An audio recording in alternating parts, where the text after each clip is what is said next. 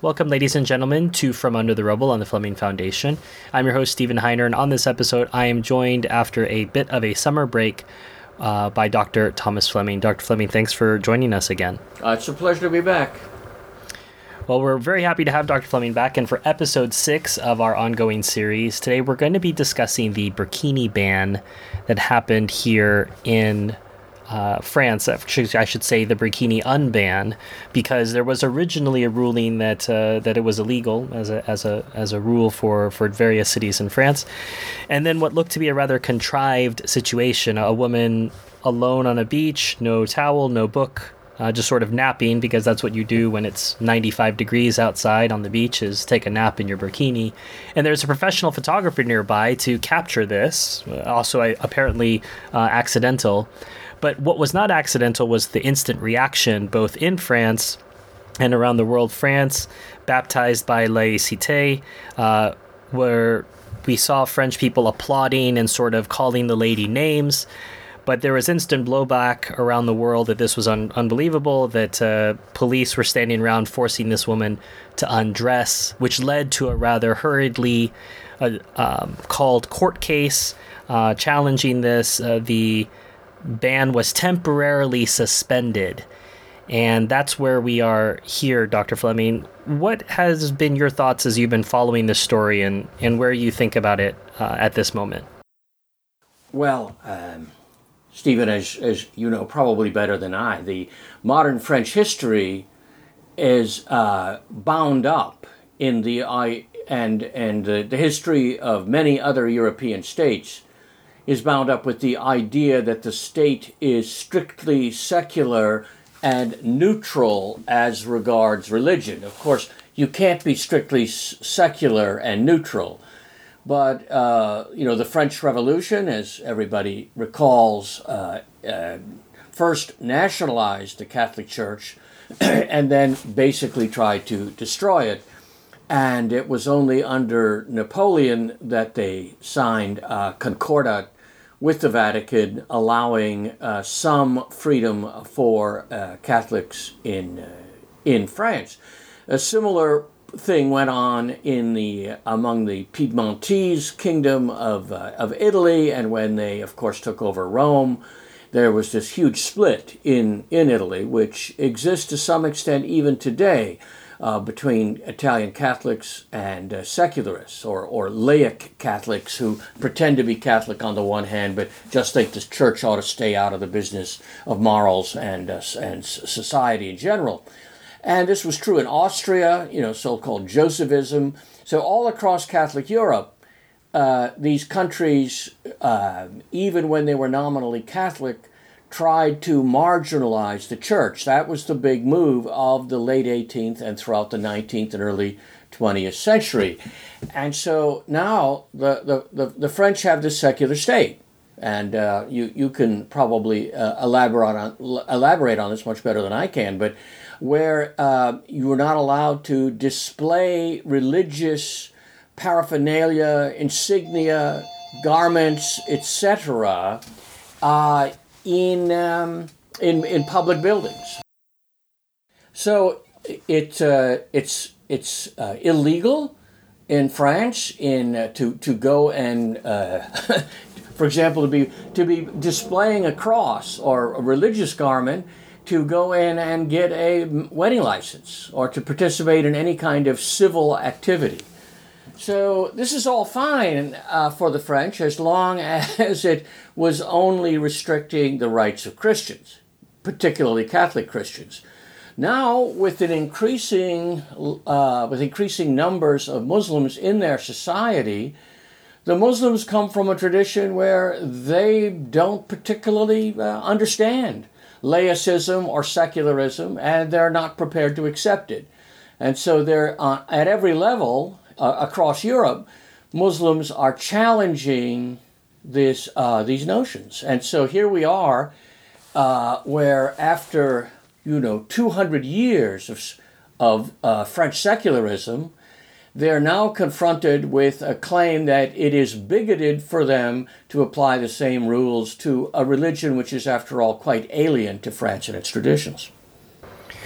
Well, I, can we go a bit deeper with this, Dr. Fleming? Are the burqa and the burkini are these really religious garments in the way that when I think of a religious garment, I'm thinking of a priest chasuble or a cassock, something like that, that identifies someone as particularly uh, in a religious tradition. I, I, I, suppose a certain fashion that is around in the Islamic world today, I don't know that that's necessarily religious no, garb. Um, many Muslims think that women are uh, compelled to wear these various outfits because there are, are several, depending on whether you live in Afghanistan, where they wear this com- complete uh, uh, covering, or in Persia, that is Iran, or the very strict covering that's used uh, among Arabs. None of this is prescribed in the Quran or in any uh, authoritative Islamic tradition. These are largely uh, ethnic traditions and you know cultural displays. Um, for let's just compare it with a couple of things, say in uh, the post Vatican II uh, tradition, it's like uh, demanding that uh, all restaurants serve fish on Friday. Um, it's not. It, it's not like for now within the Christian tradition, it is said that uh, men may not wear their hair long and uh, you know dressed like a woman and women have to have their head covered in church uh, just as men may not cover their head in church but there is uh, whatever the whatever the object of these fashions are for christians they are prescribed in the bible now many christians say no i, I don't i don't like those and they, and they don't keep them and this includes even uh, modern catholics but nonetheless, they, they are part of a religious tradition, whereas the, the burqa and the chador, etc., are not. They are merely ethnic traditions that they associate vaguely with religion. And in the case of these Muslim countries, of course, there is a concern, first of all, for uh, the purity and chastity of women, but there's just as much there's a concern for controlling women. Women are felt to be uh, a kind of demonic sexual animal force, and they have to be completely uh, covered up for their protection and for the protection of the uh, of the sexual purity of the male. Remember that this is a tradition which says that if a brother-in-law uh, rapes his sister-in-law uh, without without and if she doesn't have any witnesses and she makes a complaint she could be executed for committing adultery with her brother in law, for tempting him, for leading him along.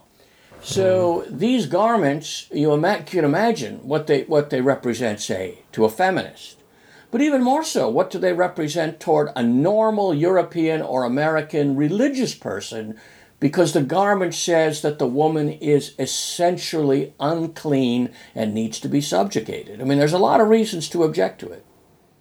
And and that's that's fair, Dr. Fleming. But I think that most people, and I would say decent people, were upset you know if we if we look apart from the religious history and and all of the points you made about the garment the idea of asking a woman to undress in public for this for this uh, apparent uh, upholding of laicite i think it, it might do well for some of our listeners to, to know a little bit more about this principle of the French state. It's something that I, I unfortunately uh, received some quote unquote indoctrination on during my immigration classes here in France. But it, I, interestingly, Dr. Fleming, I almost feel as though the religious fervor that's supposed to uphold laicite, uh, uh, ironically, a religious fervor, it's almost run its course because I was on vacation when this incident happened and uh, with some of my French friends, and they were very embarrassed when the news story came out and when the ban was lifted. They said, "I'm I'm very glad that this happened. This was embarrassing for us." So it seems that even the born and bred French people, laïcité is not really a principle to be upheld with the religious fervor of ticketing somebody uh, on a beach for. So, in a certain way, I almost think that uh, laicite is uh, past its time.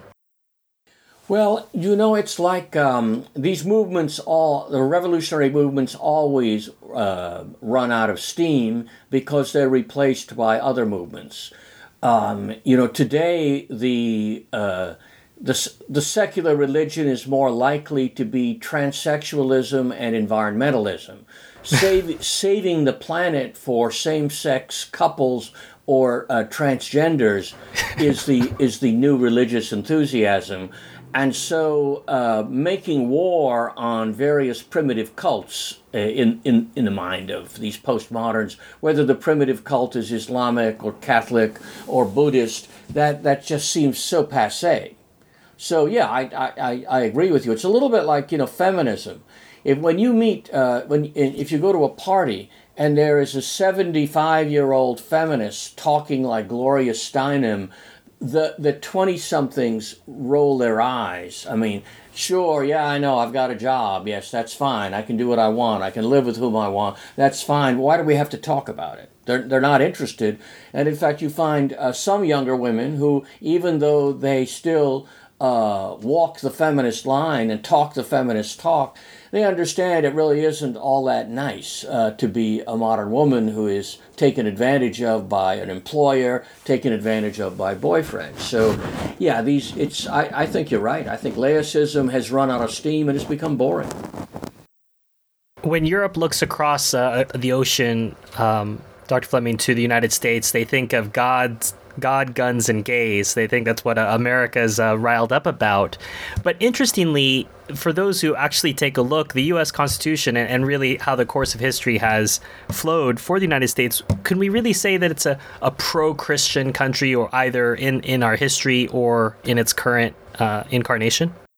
No, not at all. Um, you know, we've gone through uh, several phases you know, um, there is no real American founding. That's that's one of the religious myths of American life that there's something called a founding. Uh, a num, you know, there were various settlements, some uh, in uh, which became uh, organized colonies. Many of them were already mixed. I mean, the, the, the colonial history I know best, South Carolina, was it had a very strong conflict between uh, Anglican settlers who came largely by way of Barbados and the Caribbean, and uh, and uh, Puritans and Congregationalists and Independents who came straight from England. They were and when in the early days outnumbered. Uh, the uh, the Anglicans, and then the Huguenots came in and and uh, unexpectedly joined the Anglicans. So uh, the history of South Carolina is a history of you, they had to have religious pluralism because they could, you couldn't form a government if uh, on the basis of anything like a consensus. Now, in Puritan New England, they had something more like consensus, but when these 13 colonies came together, what kind of religious unity is there other than a vague sense uh, that there is a God and there are scriptures and they had they had tests in early uh, early uh, constitutional America. There were t- you to be able to hold office. I think in all thirteen states, you had to at least say you believed in God. But that covered Muslims and Jews and uh, Buddhists and Confucianists and everybody else. In some places, you had to profess uh, Jesus Christ or, or, some kind of Christian creed. But the, it, it was very difficult and impractical. Besides which, the, uh, the, the, the, the, great men who uh, organized the revolution and wrote the Constitution, almost none of them was an Orthodox Trinitarian Christian. Not George Washington, not Thomas Jefferson, not John Adams, and certainly not the Freemason uh, uh, philanderer uh, Ben Franklin, who's the kind of person that a decent family wouldn't let uh, into its house. So, uh, you know, so the, so the the the the the, the, Constitution it doesn't really mention the, uh, the the original draft doesn't really mention religion, and the point of the First Amendment was not to guarantee religious freedom to anybody, to but to prevent the federal government from interfering in any religious organizations which the states might undertake. So the federal government could not, as they as during the at the beginning of the revolution they were afraid the English were going to do, could not establish the Anglican Church in the United States. Uh, also, they were afraid that the English in the in the uh, in the Ohio Territory were going to give privileges to Catholics because it was lumped in with Quebec. And uh, so there, there, there, there, were, there were fears before the revolution that different forms of Protestantism were not going to be acceptable under the regime. So, one of the concerns after the Constitution was ratified was how to protect uh, the states from a, from a federal government which might start acting like the government of George III. So, under, under that rule, for example, when, um, when the Clemson University prevented, uh, last week I think it was, prevented a student from praying on, uh, on the campus of Clemson on the grounds that he was not in a so called free speech zone. Well, of course, the whole conservative Republican universe was up in arms. This is this is this is unconstitutional. Well, actually, no, it's not unconstitutional under the original understanding of the Constitution.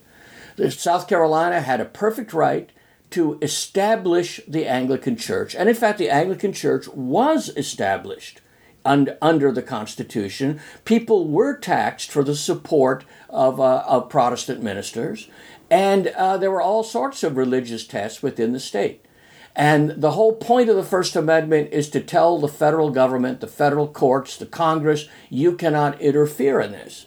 If, if the uh, Clemson's a state university, and under the Constitution, under the, under the First Amendment, they have a perfect right to, to, to create uh, to, to make it an Islamic university. There's no, there's no question there.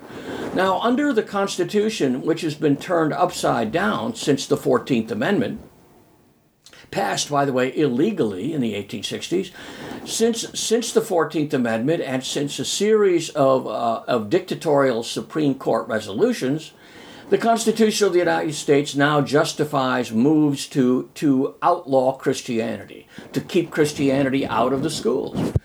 The complaint uh, against uh, Clemson is very amusing. It's coming from people who accept the fact that every day when little Johnny goes to school, little Johnny is not allowed to pray in school, is not allowed to read the Bible in school. Sometimes not even in study hall can he can he be seen to be reading scripture.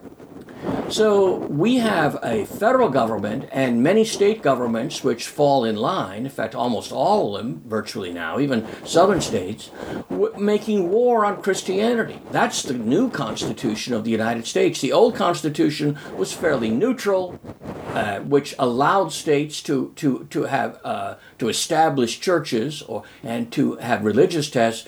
The new Constitution uh, forbids the states to do anything to encourage religion, and in fact, they're supposed to discourage. Dr. Fleming, when you mentioned the reaction of the conservative blogosphere or whatever might be called, I I can't help but but wonder, aren't these just the the automatic motions of a, a, dead body when it's when it's being poked. I mean, the idea that this is where we'll make our stand is this uh, this poor kid at Clemson who's oppressed. I mean, the war was lost a long time ago, buddy. I mean, if you want to have this uh, engagement here or there, uh, that's that's all well and good. But uh, to think that this is going to be some new crusade or some new line in the sand, I think is humorous. Uh, the, as you as you point out, the the principles on which you could make a stand were either never there in the first place or have withered over the last century. The uh, it is it is as you say it is very amusing, and when you hear uh, uh, Ted Cruz making a speech on this, or Glenn Beck making a comment, or even Rush Limbaugh, who is uh, cynical enough to know better, um, you hear the, uh, that this this is a this is a Christian country founded on Christian principles, and uh, we need to reassert under the Constitution our rights as Christians. You know, have they, uh, they obviously have never read the Constitution at least seriously, never looked at what the words actually say, and they obviously know nothing about American history.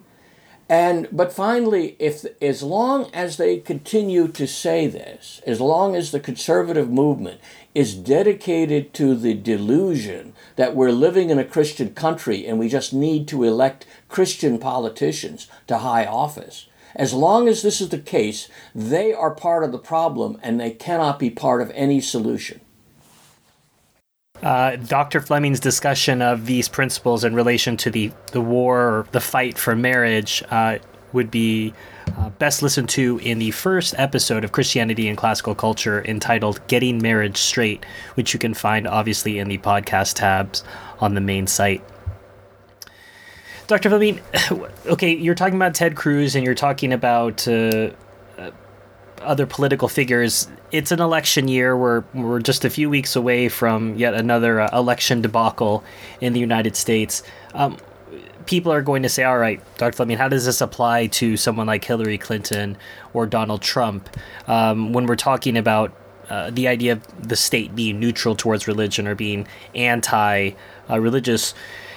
when Napoleon drew up the Concordat, the Pope knew that Napoleon didn't care about the church. He just needed the church to get in line so he could go about his other conquests and, and things that he wanted to pay attention to. So the Pope knew what he was getting into at that time with Napoleon. There's no hope for any kind of Concordat with, with the upcoming clowns. So, what are we supposed to look at in terms of these candidates and this argument? Yeah. I'm glad you brought up Napoleon because, in a way, it, it, it, it, is, it is useful and relevant. You're right, Napoleon had no use for the church. And by the way, neither did Mussolini when he uh, made a concordat with the Vatican and allowed, which allowed eventually, you know, Catholics to become a, uh, a uh, politi- politically active force uh, during, during, during the fascist years, but especially in the years following World War II. These are Napoleon and Mussolini, and Donald Trump are, although he's he's not exactly the man they were. He is. Uh, they're all pra- they're all pra- secular and pragmatic, and they lack uh, they they lack that essential quality of American politicians, which is hip- smarmy hypocrisy. What when uh, you know when Pius VII signed the Concordat, of course he was a prisoner Napoleon threatened him with violence, and uh, and he saw through. At one at one point, when he when the Pope was dragging his heels, Napoleon came in from hunting. He was dressed in hunting clothes. He bursts into the Pope's apartment at you know at midnight or whatever, and says, "You're going to sign it now. You're going to do this, and you're going to do that." And the Pope, of course, one Italian looking at another, and the Pope just said, "Che pagliaccio! What a clown!" and um, and was was was unmoved because the Pope, like and by the way, a very great Pope, Pius VII, like Napoleon, was an Italian pragmatist, like Mussolini, an Italian pragmatist who made tragic tragic missteps for his country. What in in looking at this election, both during the primary season and now that it's a contest between two very unlovable candidates, the big mistake that uh, Christian conservatives made was to pay attention to rhetoric. In other words, if Ted Cruz talks like a Christian, or previously Mitt Romney pretended to be a Christian, or you know Marco Rubio, or all of these despicable hypocrites, you know, acting a part, which is, by the way, what a hypocrite means in Greek, an actor. When when our Lord denounces them for, as Pharisees and hypocrites, he said they're, they're people who act the part of being a faithful believer. Um, I think this dilute this this this willingness to accept the politician's des- description of himself, his his public profession as being a Christian. This is this goes back again to the belief that we live in a Christian country, we have a Christian culture, even though Kim Kim Kardashian and Kanye West are our, perhaps our national symbols. Um, and, the, and, and we go through life from day to day, month to month, year to year with, with this with this utter complete fantasy. And so therefore, when Hillary Clinton talks about quote my faith, her faith is important to her. we know what she has faith in, and if it's a supernatural being, it's not one you want to meet on a dark night. Uh, the uh, we, she has behaved with complete lack of every sense of scruple or decency that it's possible that it's possible to, to, to, to live without. Um, and so when we have reached the point that the Clintons could talk about their religious convictions and expect expect there are even so-called you know liberal evangelicals who will support them because they're you know because they're they're Marxists who who believe that uh, that uh, the gospel writer simply forgot to put in massive programs of wealth transfer and uh, third world charity and etc. They, they, they, left that out, but that's really what Jesus had in mind was the, the modern global uh, Marxist state that we're trying to construct.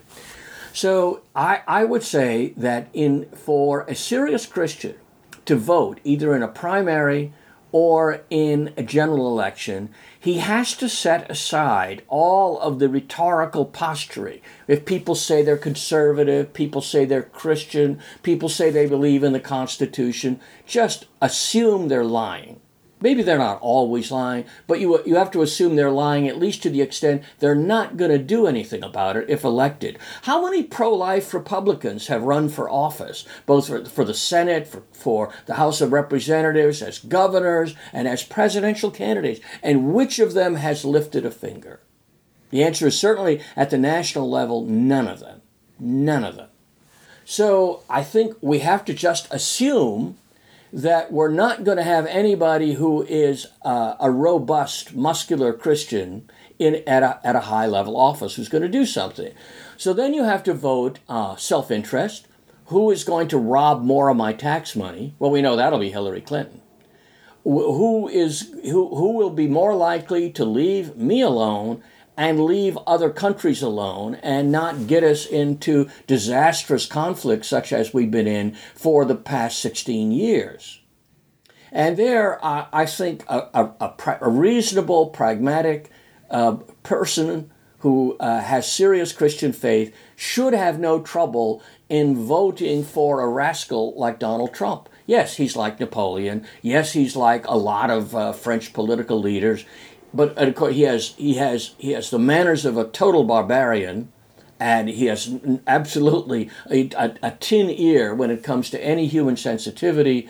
But the question is, would, would he ruin the country as rapidly as the alternatives? And I think not. I'm, I'm quite encouraged by his candidacy. Some might say, Dr. Fleming, that we have these stage props around the American form of government that still leads people to believe that they're in this pseudo Christian um, milieu, whether it's the Pledge of Allegiance or whether the fact that the president takes an, his oath upon the Bible. Uh, but some might say, shouldn't we just strip this away and, and rid ourselves of these illusions that, that they mean anything? It's not even a constitutional requirement that the president swear upon the Bible. I, I think I remember LBJ took his uh, oath of office on on uh, a, a, missal, a mass missal, while he was on Air Force One. So there's there's no requirement to have these things. Stripping them away would might might wake some people up to the reality that there is no connection between the U.S. government and religion. The um, it's um, it's it's it's a, it's a serious point you're making. Uh, 10 years ago or 20 years ago, I would have probably responded by saying, well, so, you know, if if if hypocrisy is the tribute that vice pays to virtue, then maintaining some of these fictions allows people to live from day to day and you know get along and uh, try to lead a Christian life within a, a non-Christian society. To, I think we, uh, and I think I was wrong then. Oh, well, but very poetic, Dr. Fleming. Yeah. I think that the re- I think we should have knocked this stuff out uh, sometime in the 1920s. Who is the last president who was a believing Christian? I mean, I don't mean somebody who, you know, uh, joins the church because it's a place to make good business contacts or to or to meet nice girls or all the all the reasons why people join churches, but somebody with some kind of conviction. I, I, I honestly don't know. Certainly, would you say would you say Dwight Eisenhower? Would you say maybe Dwight Eisenhower, old uh, boy from Kansas? I don't know. He was such a Machiavellian cynic throughout most of his career. It's hard to think of him as a, uh, a Christian. Um, certainly not. Uh, certainly I, I don't see any evidence of that in Truman. Certainly not in not in Roosevelt. I mean, I, I honestly don't know. I, when when I think of presidents who actually took their religion seriously or prayed in, in, in their in their grief, maybe um, maybe um, who's the uh, who is the least popular president? Uh, the uh, the the um, why is that the friend of Nathaniel Hawthorne? Um, president um, president before Buchanan. I'm, get, I'm having a I'm having a, a mental block. The uh, he had uh, Jefferson Davis was his Secretary of War. His his son died, and uh, he took to the bottle. But I mean, we we have. Um, it's absurd that, but as soon as I started to look for, search for the name, I of course I, I Is it Franklin Franklin Pierce? Franklin Pierce. Franklin Pierce. I, there's some, there's some evidence to me that Pierce was a Christian, but uh, and and of course uh, uh, one of the greatest American presidents, Jefferson Davis. I didn't say Yes. president of the United States, but American president. Davis was indeed. a Christian. And, Indeed. uh, and uh, by the way, a pro-Catholic Christian. He uh, he was considering conversion, but he went to Cuba and unfortunately saw saw the Catholic clergy in their full glory, and uh, that discouraged him. But he had been he had been sent to a, a Catholic academy in his childhood and was extremely uh, impressed with uh, with the priests who taught him. But uh, It's interesting you mentioned Jefferson Davis, Dr. Fleming, because as you were saying, you know, someone who's a believing, uh, someone who's a believer, I was thinking, well, maybe not in the presidency, but many of the generals of the of the Confederacy, Oh, absolutely. I would say fit into. I mean, if, if anyone has taken the time to read uh, Robert Robert E. Lee's diaries, I mean, the man was shot through with piety, um, Lee, and Jackson, most of them. The, uh, the the only sort of pagan uh, at a high rank was Bedford Forrest. Uh, he he believed in religion, but maybe for other people. His wife converted him though uh, after the war, and she couldn't get him to quit drinking or quit cussing. But uh, and so when the preacher would come to dinner, they were obviously going to be Presbyterians. When the preacher came to dinner, uh, they, they were, they always lived in fear of what uh, of what Forrest might come out with. But he his it was a, in those you know um, Protestants in those days. Uh, they could they could go to church with their family, but if when they got religion in their heart, they called it a conversion. It was a genuine conversion experience. And this is what, what American Catholics and Protestants have to have today. We're mostly ch- church, religion is a kind of social convention. And uh, what m- most of them need something, some equivalent of the fundamentalist evangelical uh, experience of being born again because we have to you have to be recommitted and rededicate yourself to something other than uh, bingo night uh, once a week. Well, you mentioned that we might have knocked down some of these stuff, some of these things in the 1920s. We're here in 2016, Dr. Fleming. Uh, what should we do now?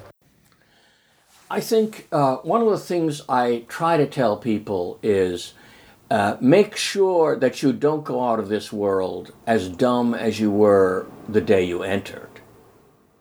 And what we need to do is to under is first of all understand where we are and how we got here, and re- re- realize that that uh, Christian faith is not simply some abstract religion that we should have freedom of religion. The whole argument for freedom of religion is nonsense. Nobody came to America looking for religious freedom. The Puritans came here looking to be able to set up a religious establishment by which they would kill anybody who disagreed with them. Uh, the, the, the lovely pilgrims and Puritans were not, uh, did not believe in religious freedom. And in fact, we, we, there's never been a society in the world except places where atheism and agnosticism and secularism dominate. Those are societies that believe in religious freedom because they believe in, in religious indifference.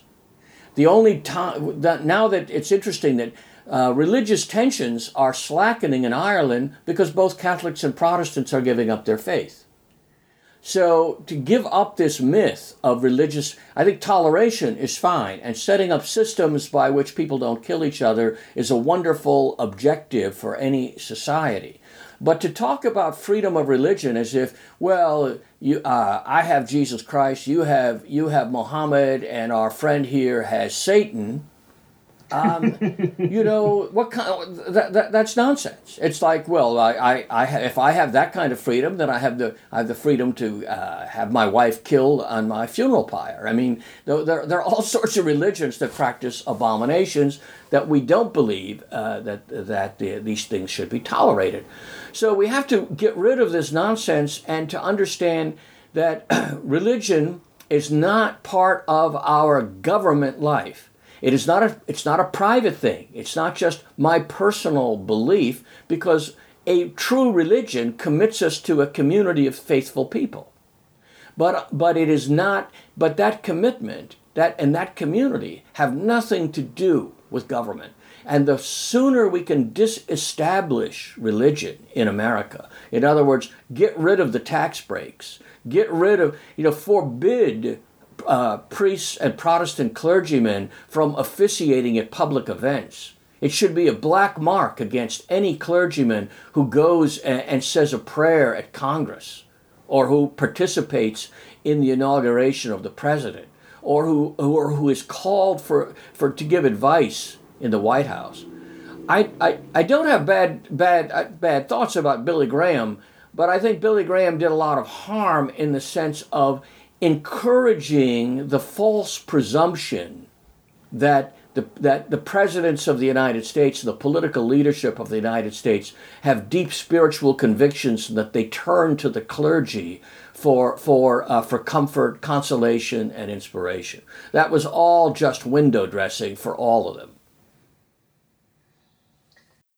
I think you've said uh, several times over the last six months, Dr. Fleming, both uh, on the podcast and, and on your articles on, on the website, that you may not necessarily care a lot for Donald Trump, but he's evoking this sympathetic reaction because people somewhere viscerally agree with some of the things that he says. And to bring it back to, to my side of the ocean, I, I think that the French don't realize that their visceral dislike of the burkini is not because of their love of laïcité, but because maybe somewhere buried deep down, there's a suspicion of the Saracen. there's a suspicion of what happens when Islam invades its way in. Uh, and and so when they have this reaction and try to make the argument that it's, oh, it's be, because of laïcité, they have shown that the revolution runs its course uh, to, to, to this current place where, well, it's not so much that we care uh, whether you're Christian or Islam. Just we don't want to offend anybody. Uh, uh, we we want everyone to get along. And having no no state conviction means that ultimately you don't care about anything. Yeah. No, I I I, I think you're right. I think in uh, it's like in America where we have trouble with public prayer, and so some genius came up with the idea of a let's have a moment of silence well, a moment of silence is a prayer to the God who doesn't exist. And that's the, that's the American religion. The moment of silence to honor the, the, the, the, the fact that there is no God. Well, listeners, we won't give you a moment of silence here on this episode. We'll have to let it go there.